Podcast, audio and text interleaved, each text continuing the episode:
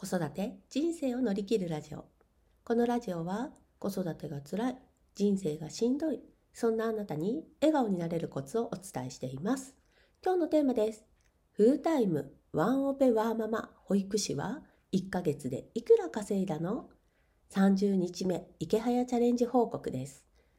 えーと、フルタイムワンオペワーママ保育士と私のことなんですけれども、えーと、30日前に池早さんがやっているあのメルマガのあのチャレンジチャレンジをしているのでその報告をさせていただきたいなと思います。まあ、いわゆる副業ってやつですよね。まあ、副業っていうか私はあの1年後に保育士が辞められるようにその準備をちょっとしているところなんですけれどもあのそれに向けた30日間がどんな結果を生んだのかっていうところをご報告させていただきたいなと思います。あのね、今すごくお仕事で辛いけれども、独立に対してちょっと不安があるわっていう方と、ワンオペなんだけど副業ってできるのかなって思っていらっしゃる方、あと保育士のお給料にあまりにももう驚愕っていうか絶望していて、なんとかそのお金のある生活をしたいなと思っている保育士の方に、まあ聞いていただけたら嬉しいなと思っています。ます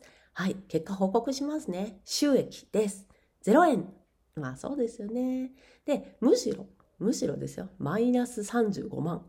ギャーって感じなんですよね。はい。えっ、ー、と、まあ、なんでマイナスなのっていう話なんですけれども、私、あの、この30日間で、あの、パソコンを買い替えたので、まあ、それが MacBook Pro で31万。です。で、あともう一つ、ブログのサーバーを契約したので、それが13,200円だったかな。で、あと、自分が勉強がしたいと思って、オンラインのサロン、えっ、ー、と、周平さんが、あの、主催している P ラボサボに、あの、ポッドキャストラボに入会したので、それが3,000円ちょっとぐらいなので、で、まあ、あと、本をちょっと一冊買ったのかな。まあ、そのぐらいで、まあ、全部で35万はマイナスです。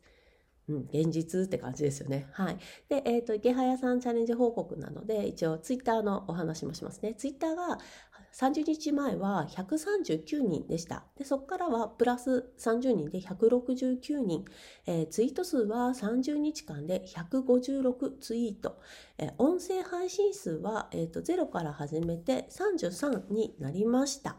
です。で、えっ、ー、と、フルタイムワンオペワーママなので、一応本業もあるわけですよ。で、本業おいくらだったのって感じですけど、15万ですね。はい。30日、まあ、何日働いたのかな？20日間働いて、まあ、15万はもらってますということです。本業の方がですね。で、えっ、ー、と、ブログも一応立ち上げたのがこの1ヶ月間でした。で、ブログ記事がどれくらい書けたのってことなんですけど、7記事ですね。で、1うちアフィリエイトがある記事は5記事書かせていただきましたが、まあ、えっ、ー、と、収益はゼロだったよって感じです。で、えっ、ー、と、作業時間どうなのって話ですね。自分の場合は、平日、要するに働く日は、え1時間が純粋な副業時間、独立、自分コンテンツの時間でした。え、ー、と、朝の時間ですね。で、ただ、まあ、あ、子供が早く起きちゃったりとか、ちょっと、まあ、遅くまで寝ててくれた時とかもあるので、平均がだいたい1時間ぐらいです。で、お休みの日はどうしてるのってことなんですけど、まあ、お休みがだいたい3時間程度。えっ、ー、と、朝が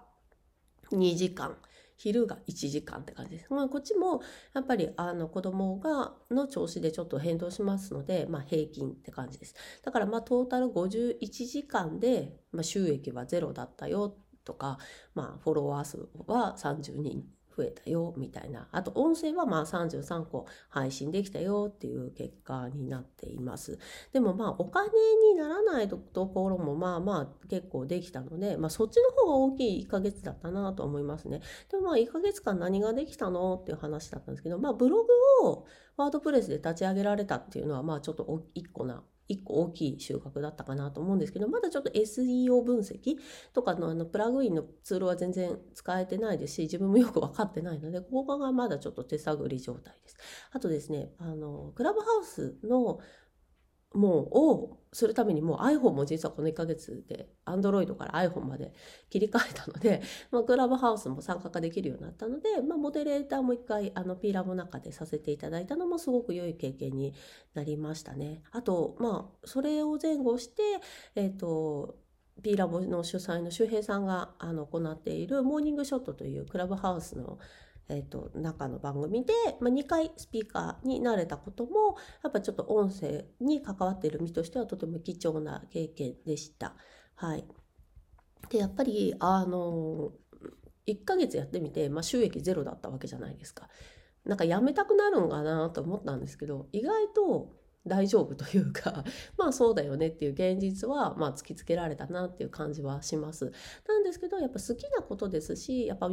目標があってしているので全然苦ではなかったですね。まあただしちょっと時間の使い方はちょっともっと考えていかなきゃいけないなと思います。やっぱりぶっちゃけ時間が少ないので、ね、1日1時間しかできないし、まあ、休日は3時間ってことでで、まあ、池早さんもメルマガとかねあのツイートでおっしゃるようにやっぱり1000っていう時間とかね100っていう数をやっぱり作っていくためにはやっぱりもうちょっと時間を作る必要があるなと思っています。